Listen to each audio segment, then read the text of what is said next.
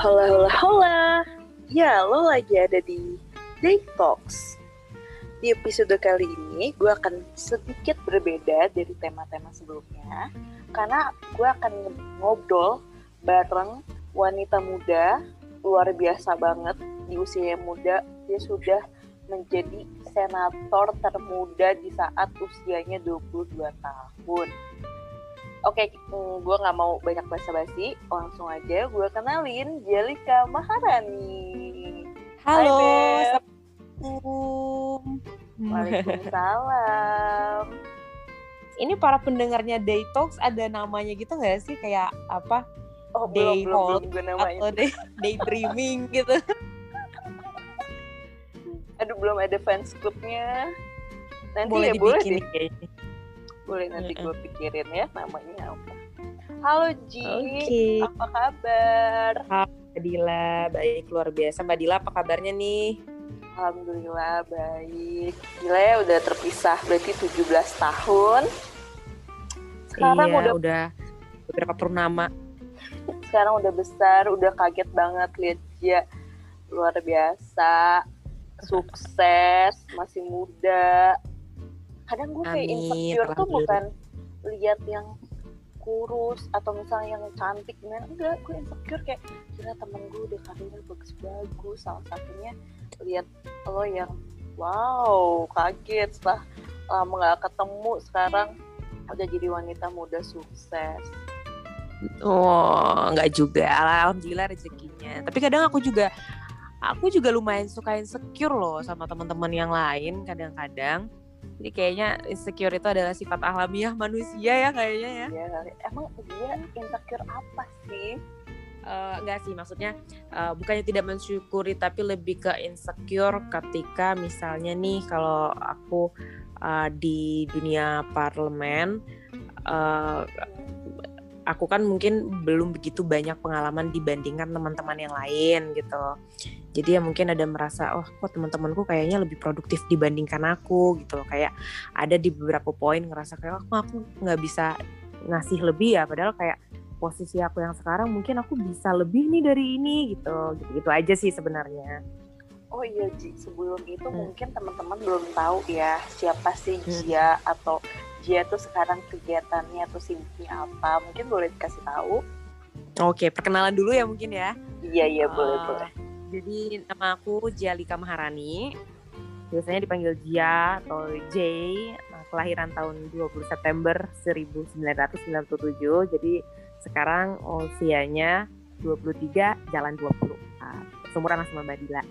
Terus eh, alhamdulillah sekarang udah sekitar satu setengah tahun menjabat sebagai anggota DPD RI, DPD MPR RI. Kebetulan memang termuda alhamdulillah dan uh, aku lulus dari Universitas Indonesia uh, diploma vokasi uh, komunikasi hubungan masyarakat tahun 2018 Keren keren. Ji, aku pengen tahu deh. Kan Mm-mm. dulu kita terakhir ketemu udah pas masih kecil banget lah ya. Hmm, 2004 Cita ya Jia tuh apa sih pas kecil? Apakah sebagai politikus salah satu cita-cita kamu? aku nggak pernah dulu kalau waktu kecil sih nggak pernah terlintas untuk jadi politisi sih ya standarnya anak kecil apa sih kalau misalnya bercita-cita dulu Dokter. dulu dokter ya Hmm. dokter tuh udah masuk pertama list pertama lah dokter terus juga eh apa namanya presenter kalau dulu mah terus juga mau jadi artis juga dulu Emang kita berdua centil ya dari dulu. iya kita kan centil dulu dulu ngeliatin Mbak Dila udah kayak model aja nih Oh. kecil kecil udah jadi model mau jadi artis lah nanti gedenya nah, gitu Aduh. terus eh, apa ya udah gitu aja nggak pernah ada bercita-cita untuk jadi politisi banget. Nah atau sebenarnya cita-cita tuh berubah-ubah sih. SD udah mau jadi eh, mau jadi dokter terus pas eh, SMP berubah lagi mau jadi apa namanya presenter terus pas SMA berubah lagi kayaknya jadi pengusaha enak nih. Nah pas kuliah rasanya tuh udah mau jadi ibu rumah tangga aja Mbak Dila. Udah capek lah kayaknya jadi ibu rumah tangga udah paling enak lah kayaknya. Demi apa lo? gitu iya sempat nggak nggak terlalu nggak nggak gimana banget ya kalau misalnya dalam hal pekerjaan kayak harus jadi apa enggak sih. Lebih lebih lebih apa ya namanya yang penting nggak menyusahkan orang tua aja dulu sih waktu kuliah. Nah tapi terus awal mulanya itu bisa jadi kepikiran mau jadi politisi. Uh, pas terakhir-terakhir kuliah tuh Mbak Dila, aku TKA-nya itu kan judulnya tuh tentang Karang Taruna, organisasi kepemudaan. Iya, iya. Nah, Taruna nih organisasi kepemudaan yang uh, strukturnya tuh sampai ke tingkat desa gitu. Jadi aku kayak meneliti gitu bagaimana Karang Taruna ini bisa mem mempengaruhi pemuda dan pemudi di desa-desa itu untuk lebih berkembang lagi gitu lah. Terus akhirnya aku aktif di kegiatan uh, Karang Taruna nih dan menjadi uh, pengurus kabupatennya di Kabupaten Ogan Ilir. Otomatis pas melakukan penelitian kan intensitas aku bertemu masyarakat, melakukan kegiatan sosial, aktif dalam kegiatan organisasi, terus juga waktu itu aku ya? juga Iya, aktif jadi duta anti narkoba. Dalam dunia pendidikan juga aku aktif di Kemas UI. Kita wow. sosialisasi ke SMA SMA untuk untuk apa namanya mensosialisasikan pentingnya kuliah itu gitu. Jadi memang terakhir-terakhir uh, masa aku kuliah itu emang benar-benar kayaknya lagi produktif-produktifnya banget dan terjun langsung ke masyarakat. Dan setelah itu uh, dorongan itu sebenarnya pertama kali itu dari masyarakat juga sih dari dari konstituen-konstituen yang aku temui, dari teman-teman organisasi, dari relasi relasi-relasi aku ketika aku aktif dalam kegiatan sosial itu, teman-teman uh, nyaranin lah gitu kan, dia nggak ada ketertarikan dunia politik apa, udah masuk aja ke dunia politik, terus juga dia kan masih muda, terus juga aktif organisasi, kenapa nggak doing something more gitu? Kalau sebatas organisasi aja kan, ya uh, ya gini-gini aja nanti nggak nggak berkembang kita, gitu ya? Iya kalau misalnya kita punya jabatan ya kita pasti bisa do something more lah gitu. Bisa apa namanya nolong orang dengan kebijakan yang kita ambil gitu. Aku sempat mikir kan ah, apa bisa ya? Apa mampu ya? Atau aku juga masih kecil kan pada saat itu mungkin aku masih 19 tahun ya 19 tahun udah mau masuk 20 tahun tuh Mbak Dila. Aku berpikir juga kadang apa juga cukup ya umurku gitu kan. Akhirnya kita kayak maaf maaf gak sih? Pasti usia-usia segitu itu masih kayak mempertanyakan diri sendiri apalagi kita lagi iya. cari jati diri kan. Bener banget. Jadi kayaknya uh, ya didengar dengar saran-saran teman-teman aku tuh aku jadinya sebenarnya nggak nggak langsung oh iya nih kayaknya aku harus jadi politisi. Enggak aku mengalami apa pergejolakan juga dalam hati kayak menimbang-nimbang iya nggak ya iya nggak ya gitu. Sampai akhirnya aku bilang ke mama papa kan gimana ya kalau aku ikut ke dunia politik? Dan respon orang tua juga walaupun beliau-beliau itu adalah orang-orang yang berkecimpung di dunia politik uh, mereka juga nggak ujuk-ujuk langsung oh ya udah langsung aja kamu oh, bagus-bagus gitu. Enggak juga tapi mereka lebih ke warning juga ke akunya. Ngebrief aku buat kayak uh, gini loh kalau masuk dunia politik ini yang akan kamu hadapi loh. Kamu mampu nggak? Uh, ini loh resikonya. Kamu bisa nggak menghadapi itu ketika nanti kamu jadi publik uh, ketika kamu nanti jadi misalnya mau jadi anggota dewan anggota DPD RI kamu tidak hanya mengembang mengemban tanggung jawab uh, job desknya DPD RI tapi juga kamu mengemban tanggung jawab sebagai public figure oh. sebagai representatif daerah sebagai representasi kaum kamu, kaum muda dan kaum perempuan gitu. Betul, yang uh, notabene di dunia politik ini masih sangat uh, apa namanya ya jarang gitu ya otomatis kamu nanti akan jadi public figure yang akan menjadi contoh dari situ aja kamu udah akan mungkin kehilangan um, masa apa muda. namanya sedikit privacy kamu. Kehilangan oh. masa muda tuh uh, ya uh, sebenarnya sih itu lebih ke apa namanya lebih ke perspektifnya aja menganggap masa muda itu harus gimana. Kalau seandainya ya mem kalau mau dibilang ya memang terbatas terbatas. Tapi ya bukan berarti aku tidak menikmati masa muda juga sih. Nah tapi lebih ke lebih harus menjaga sikap gitu. Lebih harus menunjukkan uh, how jadi role model lah ya uh, untuk masyarakat. iya harus jadi lah untuk masyarakat. Kamu nggak bisa beralasan terus dibalik, oh aku kan masih muda gitu, aku kan masih muda, nggak apa-apa dong kayak gini, nggak bisa kayak gitu gitu loh. Ya ujung-ujungnya ya, ya I take the risk. Jadi uh, ya udah deh nggak apa-apa atau juga uh, ini kan baik untuk orang banyak juga gitu. Dan uh, aku juga disupport sama teman-teman organisasi juga, terus keluarga juga pada khususnya mama, papa, dan om juga yang uh, yang selalu ng ngajarin aku. Jadi ya alhamdulillah akhirnya aku mencalonkan diri dan sudah uh, sekitar enam ah lebih dari enam bulan. Udah hampir setahun mungkin ya proses kampanye. Aku keliling memperkenalkan diri bahwa aku akan mencalonkan diri gitu. Dan akhirnya alhamdulillah pada tanggal 14 April 2019 uh, pileg uh, itu kan satu hari dua hari tiga hari udah ketahuan sih benar udah suara udah terkumpul. Tapi akhirnya sebulan kemudian diumumkan bahwa wah aku lolos nih empat besar untuk uh, jadi anggota DPD RI gitu. Lumayan. Dirimu tahu nggak? Okay. itu tuh sebenarnya pertanyaan aku selanjutnya. Tapi dirimu sudah sudah kayak sudah tahu apa yang akan aku tanyakan. Kayak sudah terjawab semua. Dan aku berpikir gini Om Ilyas tuh kan udah lama ya Tante Meli udah lama di dunia politik nah itu yang aku pertanyakan juga apakah emang ini dorongan karena orang tua politik jadi anaknya harus uh, menjadi legacy gitu loh? Oh ya anak mm. anak gue harus di politik juga gitu seperti kebanyakan mm. orang. Tapi ternyata dirimu punya perspektif lain yang di mana dorongan itu malah dari orang dari orang luar gitu kan. Jadi hasil pengalaman dirimu yang sering di masyarakat keren banget sih Iya, makanya sebenarnya kenapa juga aku langsung menjelaskan ke sana karena memang pada dasarnya ya orang pasti akan bertanya seperti itu. Kalau melihat aku uh, kayak kebanyakan orang pasti banget ketika melihat aku ya uh, kalau masuk dunia politik wajar-wajar aja tuh juga orang tuanya juga dari dunia politik lah. Ya bisa dibilang ya privilege yang luar biasa lah gitu kan tapi aku pikir banyak juga orang yang punya privilege tapi tidak mau memanfaatkan itu gitu loh.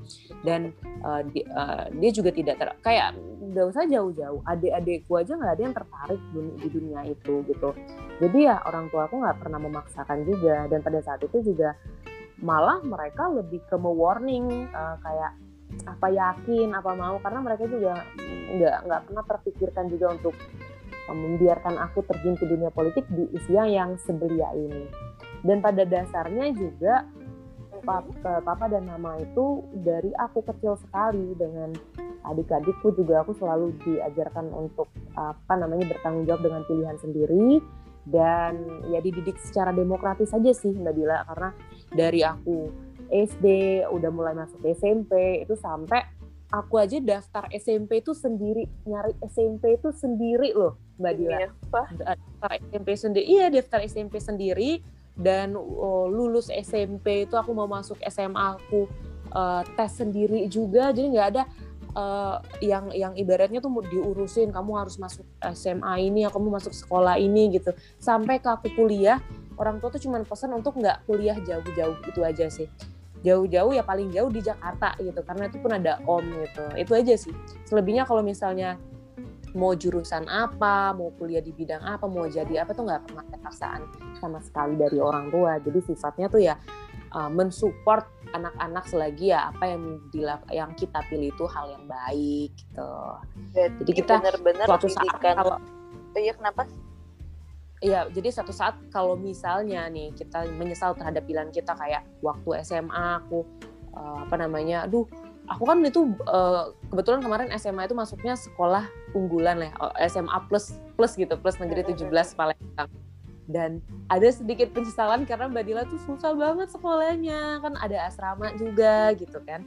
Jadi uh, aduh, aduh aku ngeluh nih aduh ya ampun capek banget sekolah di sini gitu nah itulah kenapa mama papa tuh nggak mau uh, anak-anak itu ketika misalnya itu nanti uh, misalnya seandainya kemarin yang nyuruh masuk SMA 17 itu orang tua nanti uh, aku, takutnya aku nanti menyalahkan orang tua gitu jadi ya, ya. ketika aku uh, memilih itu dengan pilihanku sendiri ya aku bertahan dengan pilihanku sendiri gitu. Bukan karena orang tua bukan karena terpaksa dan lain sebagainya. Gitu dan kamu nggak bisa menyalahkan siapa pun karena itu oh ya iya. itu resiko yang udah aku ambil oh. karena itu yang aku pilih gitu. Wah berarti exactly.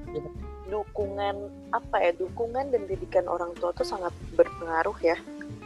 Dan alhamdulillah dirimu uh, di keluarga yang benar-benar suportif yang hmm. anaknya dari kecil tuh walaupun bisa berkecukupan tapi harus mandiri gitu kan Oh iya harus banget itu sih sampai sekolah sendiri jadi yeah. dari kecil mungkin itu yang membuat apa ya dari kecil dirimu sudah terbiasa memilih pilihan sendiri jadi saat dirimu hmm. sudah saat ini nih usia saat ini dan Hmm. dirimu berjabat dirimu udah terbiasa dengan mengambil keputusan bener gak? Iya, iya sih aku ngerasa eh, itu sih ke maksudnya eh, apa namanya? Aku merasa ini merupakan suatu kelebihan juga yang yang walaupun se- seumur hidup aku kadang aku eh, mengalami kegalauan aduh kenapa sih orang tuaku tuh kok kayaknya nggak ada tuntutan apa-apa yang sampai di tengah-tengah jalan kadang aku suka bingung gitu kayak tidak diarahkan kayak merasa tidak diarahkan kayak merasa tidak di apa namanya kayak emang emang pilihan hidup aku ini nggak penting ya sampai orang tua tuh nggak mau terlibat di dalamnya. Tapi aku pikir-pikir lagi oh ternyata ini ya maksudnya. Karena kita nggak aku dilatih untuk dewasa tidak ketika aku usia 17 tahun atau baru-baru ini tapi aku dilatih untuk dewasa tuh dari aku sangat kecil sekali gitu loh. Untuk untuk apa namanya untuk mengambil keputusan sendiri untuk bertanggung jawab sama keputusan sendiri gitu loh. Untuk memilih mana yang baik mana yang buruk.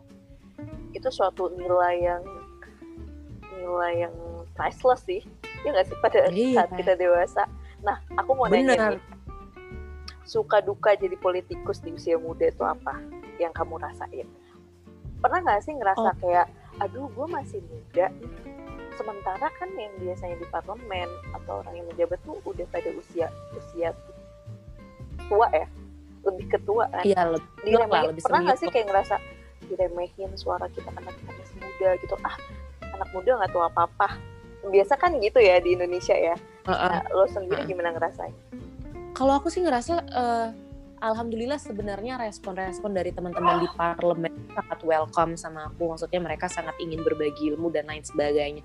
Tapi memang di dalam diri sendiri tuh pasti ada insecurities yang kayak cuman ngerasa aja gitu. Tapi padahal sebenarnya mereka tidak seperti itu kok gitu cuman mawas diri aja jadinya gitu. Ketika ngelihat orang-orang lain mungkin uh, ketika bicara menyampaikan argumen uh, sangat dengan apa namanya matang dan dengan kajian yang sangat wih keren banget gitu. Jadi aku jatuhnya minder sendiri sih gitu merasa merasa insecure sendiri aja gitu. Padahal mereka harus banyak belajar gitu ya iya harus banyak belajar gitu. Kayak "Wah, aku harus lebih nih aku harus menyamai mereka nih paling tidak walaupun aku masih muda gitu. Eh, aku nggak bisa beralasan kalau aku masih muda nih aku pokoknya harus sejajar sama mereka bagaimanapun jabatan aku dan dia sama gitu. Walaupun pengalaman dia udah jadi gubernur dua periode ada yang udah pernah jadi anggota DPR juga ada yang pernah jadi bupati wali kota gitu. Aku nggak bisa dong mengalaskan bahwa ya wajar lah aku masih kayak gini aku kan masih muda aku kan jadi sekarang kan lulus kul- lulus kuliah langsung jadi gitu. Jadi lah Hmm. harusnya wajar-wajar. Aku udah nggak bisa kayak gitu. Aku udah harus punya tanggung jawab untuk menyamaratakan diri aku sama mereka gitu.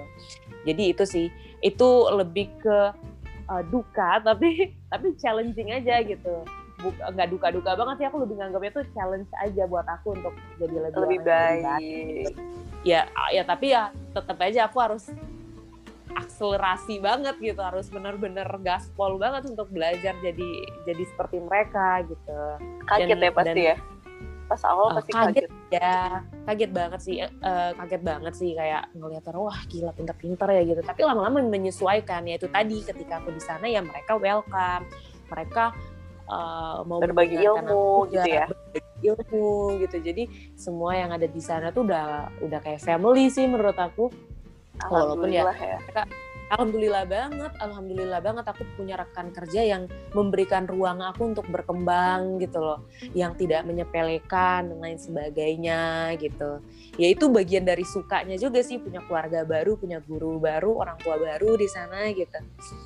jadi uh, vibes-nya itu positif ya Iya positif, apalagi ketika misalnya eh, kita bersuara dan didengarkan oleh mitra, misalnya kita bisa membawa membawa aspirasi eh, masyarakat itu ke daerah, kayak ada dapat bantuan eh, bibit untuk masyarakat kelompok tani, ada bisa menyalurkan juga apa namanya bantuan untuk UMKM juga, jadi itu ada kepuasan tersendiri juga sih buat aku buat buat wah I can do something more. Ya ternyata bener yang dibilang sama temen-temenku dulu ya kalau misalnya aktif hanya berbuat di organisasi aja mungkin aku tidak seperti sekarang gitu. Alhamdulillah ya aku kemarin berani take the risk dengan segala resiko gagal resiko akan di uh, intimidasi atau lain sebagainya. Ternyata aku bisa sampai di titik ini. Nah itu kepuasan tersendiri juga buat aku sih. Nice love ya ya itu kita nggak pungkirin kalau power itu kalau kita gunakan dengan baik kita bisa lebih banyak memba- apa lebih bisa membantu banyak orang benar benar banget sih aku mau nanya lagi ada Hmm. pengalaman menarik nggak selama menjabat yang kamu tuh susah banget lupain kayak the best moment atau the worst moment Oh apa ya? Kalau aku nggak terlalu gimana sih. Kalau misalnya masa pekerjaan kayak eh, pusing atau capek atau gimana, capek sih capek sih. Tapi kadang aku tuh orang yang kalau seneng tuh nggak begitu seneng banget. Kalau sedih tuh nggak begitu sedih banget, Mbak Dila. Karena memang apa ya? Aku berprinsip ya semuanya ini akan akan berlalu. Kayak apalagi nih harus dilakuin gitu. Jadi nggak ada satu hal yang aku nganggapnya kayak kayak gimana banget gitu momen yang yang apa yang something gitu ya oh mungkin pas pertama kali pelantikan sih. Mungkin itu yang unforgettable banget. Pertama kali pelantikan kebetulan aku jadi pimpinan sidang pertama. Dan ya seneng seneng happy ya happy. Tapi eh, yang mendek yang bikin deg-degan banget itu ketika aku apa tuh macet di jalan di jalan raya karena eh, aku nggak ikut patwal. Jadi kebetulan waktu aku jadi pimpinan sidang itu kan difasilitasi eh, mobil pribadi. Jadi memang beda sendiri. Kita aku difasilitasi mobil pribadi sendiri untuk menuju ke gedung kura-kura itu, gedung paripurna MPR RI Hmm. untuk eh, untuk ya datang lebih dulu lah gitu nggak bareng teman-teman yang lain kalau teman-teman yang lain kan dari hotel mereka pakai bus bareng-bareng berangkat ke paripurna tuh nah karena aku berhubung aku pimpinan sidang aku disediakan mobil Mobil pribadi gitu. Nah, jadi karena aku harus duluan otomatis eh, ya aku pergi duluan lah. Dan nggak pakai patwal. Patwalnya itu bareng si rombongan teman-teman yang lain yang pakai bus rame lima bus gitu loh. Jadi aku sendirian. Niatnya biar cepet nyampe. Eh ternyata dong macet total. Macet total banget sampai nggak bisa gerak lagi. Dan itu tuh teman-teman yang naik bis tadi udah pada nyampe semua di gedung kura-kura. Gimana nggak panik? Orang itu eh, sidang pertama dan aku mimpin sidang. Jadi waduh gimana dong? Akhirnya aku turun dari mobil aku pesen gojek aku naik ojek dong. Mbak Dila pakai kebaya pakai Iya, heels, dan masih pas naik ojek itu juga macet total kan? Jadi akhirnya dekat di belakang hotel mulia. Itu aku ingat banget. Aku akhirnya berhenti aku stop naik ojek. Eh, aku turun eh, langsung lari-lari diliatin orang kayaknya ada aja mungkin yang record aku. Kalau ada TikTok dulu mungkin kalau lagi booming TikTok pasti udah di TikTokin orang tuh. Pasti. Jadi aku lewat pintu belakang lari-lari eh, ke gedung kura-kura melewati beberapa keamanan. Aku bilang aku anggota aku mau dilantik pak. Aku mau mimpin sidang gitu. Sampai dia nggak percaya gitu kan karena kan ya masa iya sih maksudnya anggota dewan mau dilantik pimpinan sidang jalan kaki lari-lari ke gedung kura-kura kan lucu ya. Jadi aku sempat eh, sama pengamanan itu di hold berkali-kali sampai di apa verifikasi lah kira ini bener-bener nggak nih ada anggota nih dari pintu belakang mau masuk katanya pimpinan sidang gitu kan. Akhirnya dengan segala perjuangan aku nyampe nyampe akhirnya tepat waktu dan ya, alhamdulillah bisa melaksanakan uh, apa namanya memimpin sidang dengan baik lah insya Allah kemarin jadi itu sih behind Tapi the itu scene Gregetnya ya. iya Maksudnya jadi itu kayak kalau sesuatu berjalan ya sesuai dengan rencana kayak gitu kan kayak oh ya udah gitu. Tapi kan itu bener-bener menguras energi apalagi Iya kayak maksudnya baru pertama kali. I cannot imagine sih. Itu seru Nah, banget. itu itu parah sih itu unforgettable moment jadi kayak uh, selama aku menjabat malah belum menjabat ya itu menuju menjabat menuju Hmm. dilantik aku begitu pengalaman pertamanya tapi setelah setelah dilantik setelah bekerja ya uh, ya udah bisa menghandle apa namanya uh, inilah apa masalah-masalah dulu ya, harus diuji dulu Iya. gitu kan. dulu Kalau orang lain bisa ngedrop shy gitu kan. ya udah udah mungkin udah nangis nangis kali udah panik udah ngapain Gini deh. sekarang kan kamu setelah menjabat terus banyak kegiatan bersama masyarakat pasti kan sibuk ya Mm-mm. sementara dirimu tuh masih muda yang nih di mana kita tuh masih pengen lah main-main gitu ya gimana sih cara Mm-mm. kamu mengatur antara dunia kerjaan kamu dengan teman-teman kamu untuk main? Apakah sekarang masih ada waktu atau nggak ada waktu? Masih ada waktu banget sih sebenarnya. Kayak uh, um, jalan, nongkrong, hangout, tapi mungkin memang tidak sebanyak waktu yang aku habiskan ketika aku sebelum menjabat gitu ya. Jadi ya menyesuaikan aja ya. Kalau ada waktu luang aku main, aku ngopi paling ya kalau di luar itu ya aku tetap bekerja gitu. Tapi mungkin yang beda kali ya. Uh, dan mungkin teman-teman aku merasa beda kayak mungkin dulu nggak seluas dulu kali ya. Kalau dulu mungkin bisa yuk cabut uh, ciao gitu ya. Iya gitu. Segampang itu untuk untuk ibaratnya ciao seru-seruan gitu-gitu kan. Tapi sekarang udah mungkin udah udah nggak bisa segampang itu lagi ya karena memang ada kerjaan. Dan sebenarnya juga teman-teman aku di fase-fase sekarang ya mereka juga sibuk kerja juga. Jadi ya udah punya dunia masing-masing ya kan?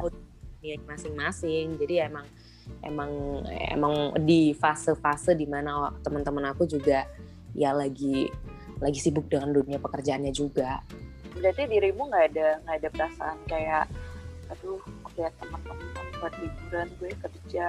Yang kayak tertutup banget itu masih ada nggak perasaan kayak gitu, gitu ya? Mm -mm.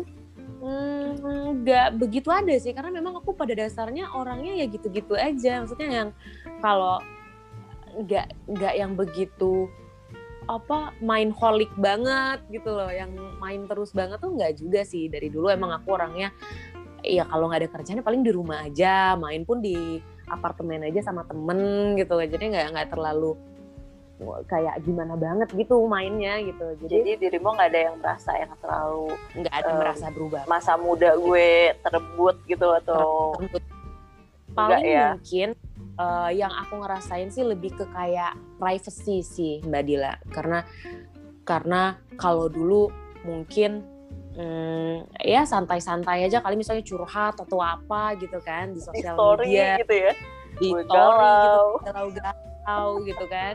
Tapi kalau sekarang udah mikir-mikir lagi ya masa ya iya masa iya maksudnya mau nunjukin kalau kita galau kayak ya kayak bocah banget nggak ya gitu ada mikir-mikirnya kayak gitu loh kayak nggak nggak bisa nggak bukan nggak bisa juga sih lebih kayak menahan untuk mengekspresikan diri mungkin ya kali ya di dunia karena ya karena di dunia digital maya. itu susah ya Shay Iya, makanya itu dia. Apalagi harus jadi ya itu yang resiko yang sudah dari awal ditekankan sama papa sih itu. Maksudnya ya kamu tidak hanya mengemban tugas sebagai anggota DPD RI aja, tapi sudah sebagai role modelnya anak muda nih. Kamu harus jadi panutan. Masa iya kamu mencontohkan untuk galau, untuk apa, untuk apa gitu. Tapi kan padahal kalau dipikir-pikir ya manusiawi aja ya nggak sih? Benar. Kayak ya kita juga walaupun kita sebagai hmm. role model, ya ambil aja positifnya, buang negatifnya gitu kan. Karena nggak ada yang iya.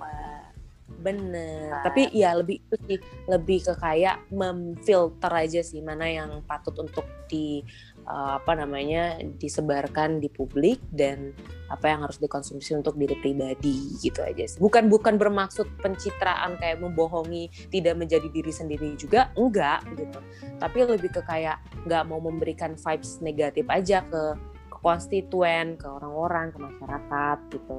Betul, aku setuju sih soal itu karena uh, di dunia apa di media sosial ya kan mm. itu pilihan ya kita mau menyebarkan bukan menyebarkan maksudnya kita mau memperlihatkan kita sedih atau kita mem mau memperlihatkan senang-senangnya aja itu kan pilihan mm ya nggak apa-apa mm kok kita pengennya cuma nyebarin misalnya senang-senangnya aja atau romantis-romantisnya mm aja kan nggak perlu kalau misalnya kita mm. lagi berantem lagi sedih kita memperlihatkan ke med medsos kita juga kan Mm -mm. Oke, okay. sebagai anak muda dan sudah mandiri, gimana cara kamu mengatur finansial? Finansial ya. Um, Alhamdulillah sih sebenarnya dari aku uh, eh, SMP, SMA, uh, eh, kuliah, aku sebenarnya udah kayaknya cukup untuk mengatur finansial, cukup baik dalam mengatur finansial sih. Karena juga orang tua udah memberikan kepercayaan. Dan aku mencari uang sendiri pun oh, bukan sekarang aja udah dari SMP sih sebenarnya. Aku orangnya hobi hobi dagang hobi jualan gitu ya. Jadi uh, cocok dari kecil makanya juga kita aku- cocok dari kecil ya. Sama-sama Iya. tukang dagang centil tuh. Udah sama-sama centil udah doyan dagang gitu kan. Jadi ya memang aku aku udah tahu susahnya mencari uang sendiri sayangnya untuk mengeluarkan uang sendiri gitu kan. Mm-mm. jadi ya ya alhamdulillah sih sampai sekarang sih orang tua memberikan kepercayaan penuh dalam aku mengelola uh, finansialku sendiri gitu. Bisa kasih Apalagi kan juga- nih buat anak muda eh, gimana cara dirimu mengatur atau mengelola keuangan? Eh aku kalau aku lebih ke apa ya sebenarnya Eh, lebih ke mem- skala prioritas aja sih sebenarnya gitu. Kalau kalau aku eh, merasa ya eh, dari dari dari 8 dari 100% pemasukan aku, aku malah kayak berani untuk untuk hanya memakai sekitar 30 sampai 40% dari penghasilan aku gitu. Sedangkan 60-nya aku saving untuk hal-hal yang mungkin aku nanti mau membeli aset atau nanti aku mau membeli aku mau mulai bisnis gitu loh. Jadi aku cuman spend mungkin sekitar 30 sampai 40 itu udah kebanyak banget 30 40. Aku mungkin spend 10 20 dari penghasilan aku buat buat ya sehari-hari gitu. Ya ngurangin jajan sih yang nggak penting terutama suatu hal yang tersier yang yang uh, ibaratnya berhubungan dengan gaya hidup lah kayak yang nggak penting-penting banget tuh aku aku latih banget untuk nggak latah gitu loh. Jangan ada yang baru Nggak gitu lapar mata. gitu. Iya Jadi- nggak lapar mata gitu sih. Lebih ke memikirkan untuk uh, udah juga mikirin orang tua kan orang tua nanti di masa tua ya uh, kita harus juga punya tabungan juga buat orang tua buat adik-adik juga gitu. Terus juga nanti bu- uh, buat nikah gitu kan buat anak, wow gitu kan. Nanti di Iya, akhir sesi aku mau mau mau tanya ya soal itu ya. Oh boleh, boleh, boleh, udah, udah feeling nih, udah feeling nih aku nih. berarti Hmm. dirimu udah mulai eh, dari sekarang udah mulai menabung investasi gitu ya? Mm-mm, dirimu mm-mm, tertarik udah di investasi apa udah- nih? kan kalau sekarang lagi ramai banget saham kan? Eh, Iya saham. Tapi aku belum begitu mengerti sih sebenarnya. Tapi eh, aku lebih ke mau yang kayak properti gitu loh. Pengennya. Nggak tahu kenapa ya Mbak Dila dulu tuh waktu SD, eh, aku tuh selalu. Nah ini salah sa- itu satu ini satu-satunya hal yang didoktrin sama orang tua, ah, sama mama sih sebenarnya. apa nih apa nih sama eh, jadi pengusaha real estate nggak tahu kenapa ide itu bisa tercetus tapi kayak mama tuh bilang oh nanti kamu kalau gede nih jadi pengusaha real estate aja gitu kayak apa dulu disebutnya tuh apa developer developer ternama gitu. Jadi aku pikirannya kalau jadi pengusaha ya pengusaha real estate gitu. Sebenarnya nggak- amin nggak- amin. gitu ya. Dari kecil cuma mengamin-aminkan aja. Aku tulis di dinding aku tulis di diary pokoknya jadi pengusaha real estate gitu. Tapi cuman yang yang sekedar apa ngomong doang gitu loh. Kayak "Eh, nanti jadi mau apa? Mau jadi apa? Mau pengusaha real estate gitu. Padahal nggak nggak ada nggak ada apa namanya nggak ada ke arah sana juga sih tapi akhir-akhir ini baru kepikiran kayak mewujudkan mimpi yang dulu kayak cuman jadi apa namanya angan-angan Eh, belaka lelucon aja lah buat tangan aja sama aku sama mama gitu kan jadi pengusaha real estate aja lah emang nggak biar biar kaya raya gitu Hmm. dan malah Realistis ya, sedikit-sedikit udah pikir. kamu berarti udah merencanakan untuk ke sana ya iya sedikit sedikit udah mulai tahu lah bisnis bisnis yang ke arah sana gitu. berarti eh, tadi kan sempet tuh dirimu sudah nyentil ya Ji. Kalau Hmm. nabung buat nikah. Emang dia Mm-mm. mau nikah kapan? Aduh itu pertanyaan orang Indonesia banget ya sih? Bahasa basinya ya. pertanyaan di usia kita tuh udah setiap udah banyak Eh, banget eh. pasti. Kayak kapan nyusul? Lihat teman-teman kita postingannya dilamar kayak nggak? Tunangan Iya, pamer nikah. kan ya. Udah apa namanya ngomong anak ya ampun Iya, dia kapan? Aku sih secepatnya sih ya, secepat dan setepatnya. Kalau Mbak Dila mau tahu nih sebenarnya aku udah berpikiran buat nikah itu dari umur aku 19 jalan ke 20 deh kayaknya aku. Wow, oh iya Udah- makanya mau jadi udah- IRT ya? iya, udah Oh. zaman-zaman aku kuliah tuh udah kayaknya lulus kuliah aku mau jadi ibu rumah tangga aja lah. Kayaknya aku mau apa mencari surga menjadi istri yang soleha aja lah gitu. Aku beneran kepikiran sampai ke sana loh. Maksudnya uh, apalagi sih yang aku cari juga gitu kan. Uh, kayaknya enak ya kalau misalnya apa namanya bisa bareng-bareng sukses bareng-bareng udah sama suami gitu. Ya hayalan-hayalan berarti ini ambil kuliah sambil ini ya sambil kode-kode barangkali pendengar ada yang uh, iya, taaruf ya. nah taaruf ya.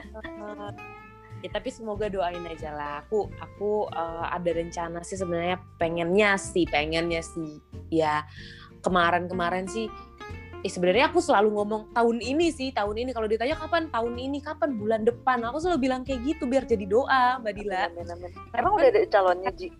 Eh, calon mah bisa datang hamin seminggu.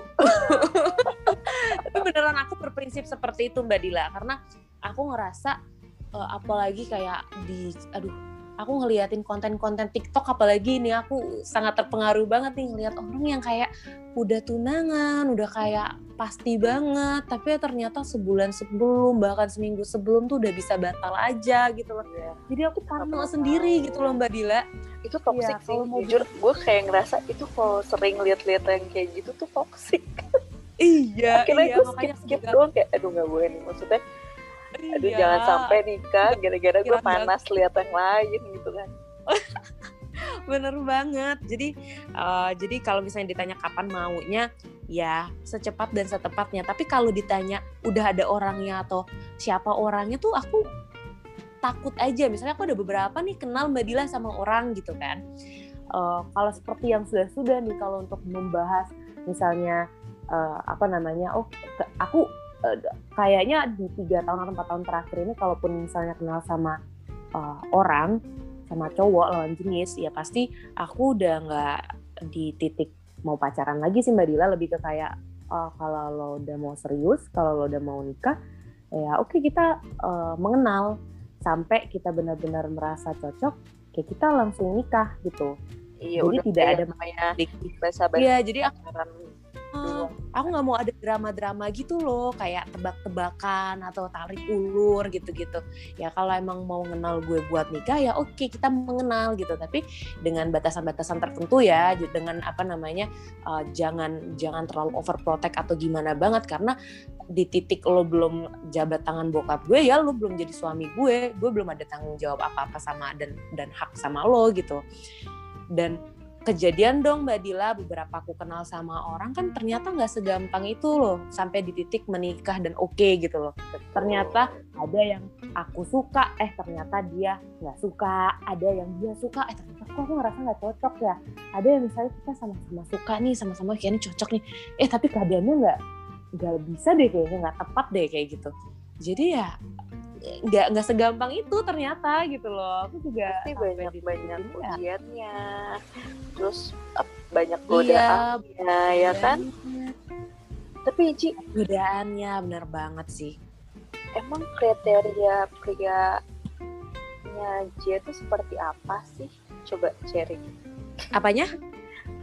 Kriteria uh, pria yang dia suka tuh seperti apa sih yang aku suka ya itu tadi yang soleh sih. Soleh itu udah udah mencakup semuanya sih. Dalam artian soleh soleh itu satu yang menyejukkan hati menyenangkan hati dengan sifat dan tingkah lakunya. Yang uh.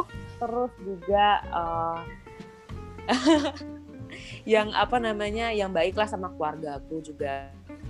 Saya dan tanggung jawab gitu ya Amin, semoga dipertemukan. Tapi emang dia kalau setelah nikah tetap mau jadi wanita karir atau seperti cita-cita dia waktu 19 tahun ingin jadi ibu rumah tangga aja. iya. Nggak jadi ibu rumah tangga aja. Parah banget, amin. Mau jadi ibu rumah tangga aja nih? Uh, iya, maunya sih sebenarnya. Maunya sih. Tapi Udah, aku nggak tahu deh. keluarga aja gitu ya ibadah iya, aja deh gitu ya. iya iya tapi sampai di titik ini pun aku masih menganggap bahwa ibu rumah tangga itu suatu hal yang job yang yang mulia Betul banget lah pokoknya. Nggak semua orang lo bisa jadi ibu rumah tangga yang baik.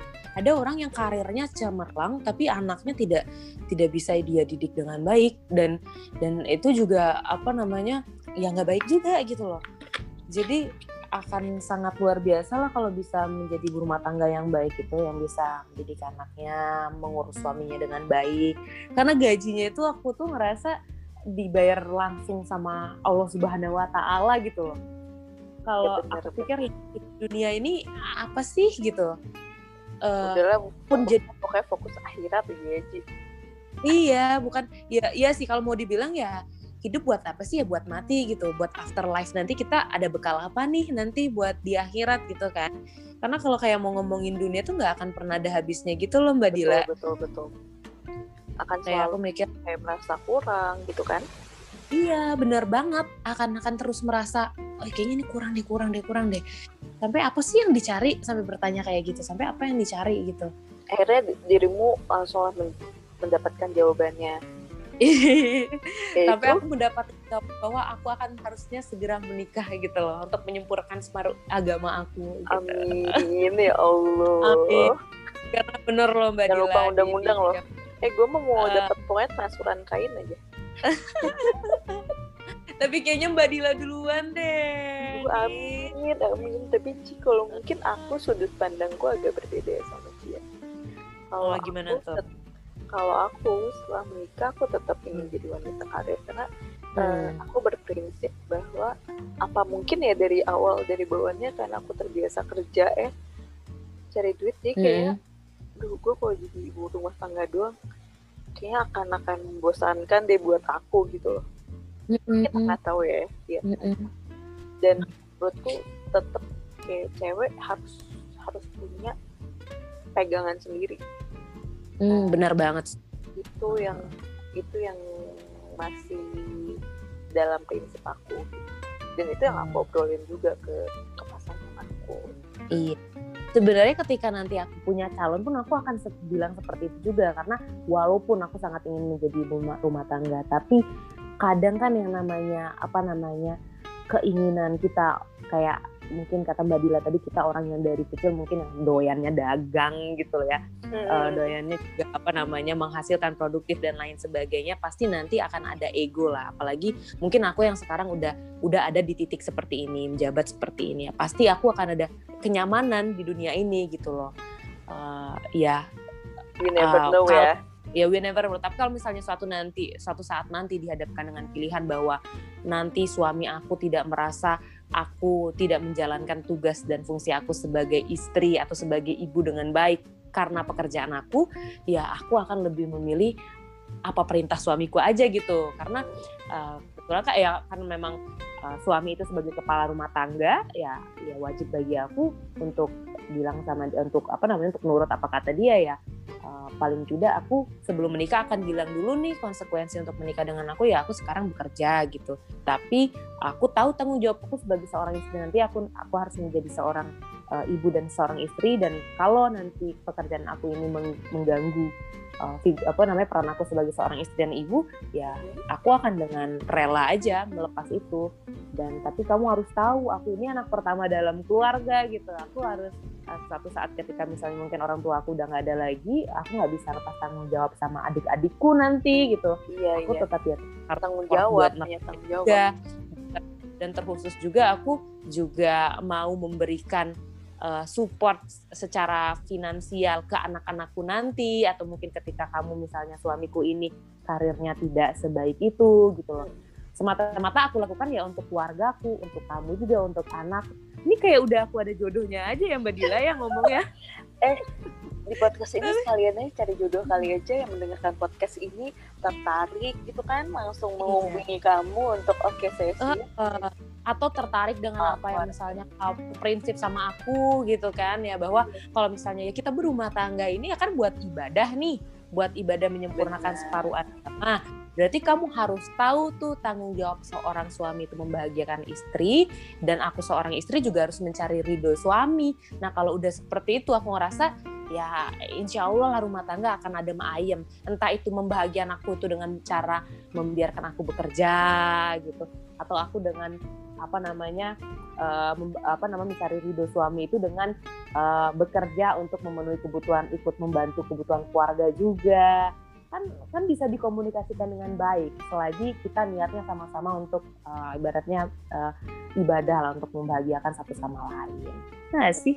Oh, sesimpel kita apa namanya Pokoknya intinya harus udah ada visi misi dan komunikasi itu sih komunikasi benar anyway ini ada satu pertanyaan penuh uh, bukan pertanyaan ya aku cuma minta dengan tema kita sekarang yang muda mm -hmm. berpolitik mm -hmm. nah mm -hmm aku ingin minta pesan uh, dari dia untuk hmm.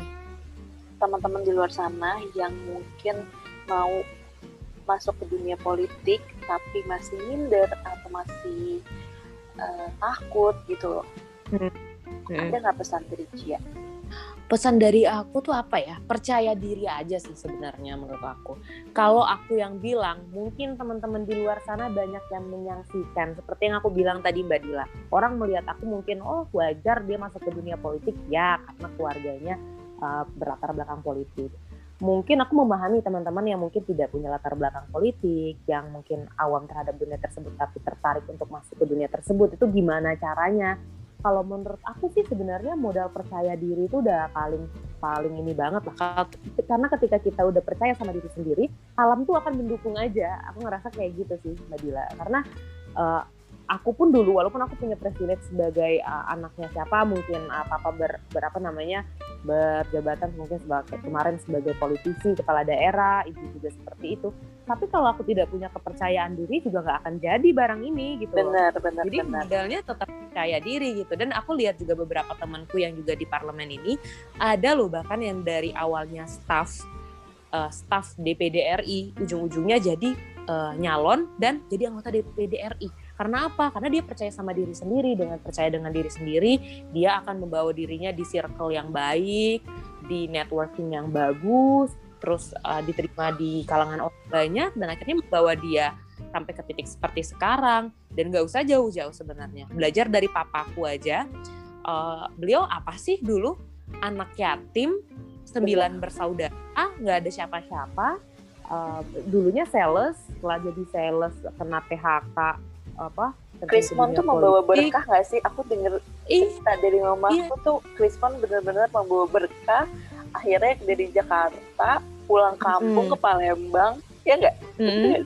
iya bener banget, bener banget itu tahu nih pasti ceritanya nih. Iya. Karena emang emang begitu jadi kayak awalnya itu eh, di PHK di saat semuanya kayak udah hopeless banget balik ke daerah terus aktif lo bangun jaringan di masyarakat akhirnya waktu itu ada pencalonan berdasarkan nomor urut akhirnya kepilih akhirnya kepilih uh, setelah menjabat ternyata diamanahkan lagi oleh masyarakat jadi anggota dewan di periode selanjutnya terus lanjut lagi karena kinerjanya baik jadi juga periode jadi anggota dewan. Ya itulah. Karena kita mampu membawa diri kita di lingkungan kita dan apa gimana caranya kita mampu untuk membawa diri di lingkungan kita ya dengan kepercayaan pada diri sendiri dulu yang pertama gitu. Keren. Iya sih. Itu per modal utama adalah percaya diri. Anyway, thank you mm -hmm. banget Jia atas waktunya mau diajak ngobrol mm -hmm. sama aku. Udah aku yang menyediakan waktu. thank you banget dan semoga kamu ke depannya sukses, ketemu jodohnya. Semuanya amin, amin. Oke. Okay. Semoga juga, amin. Amin. Oke, okay, kalau gitu udah dulu podcast uh, Detox kali ini. Semoga bermanfaat buat teman-teman semua. See you for another podcast.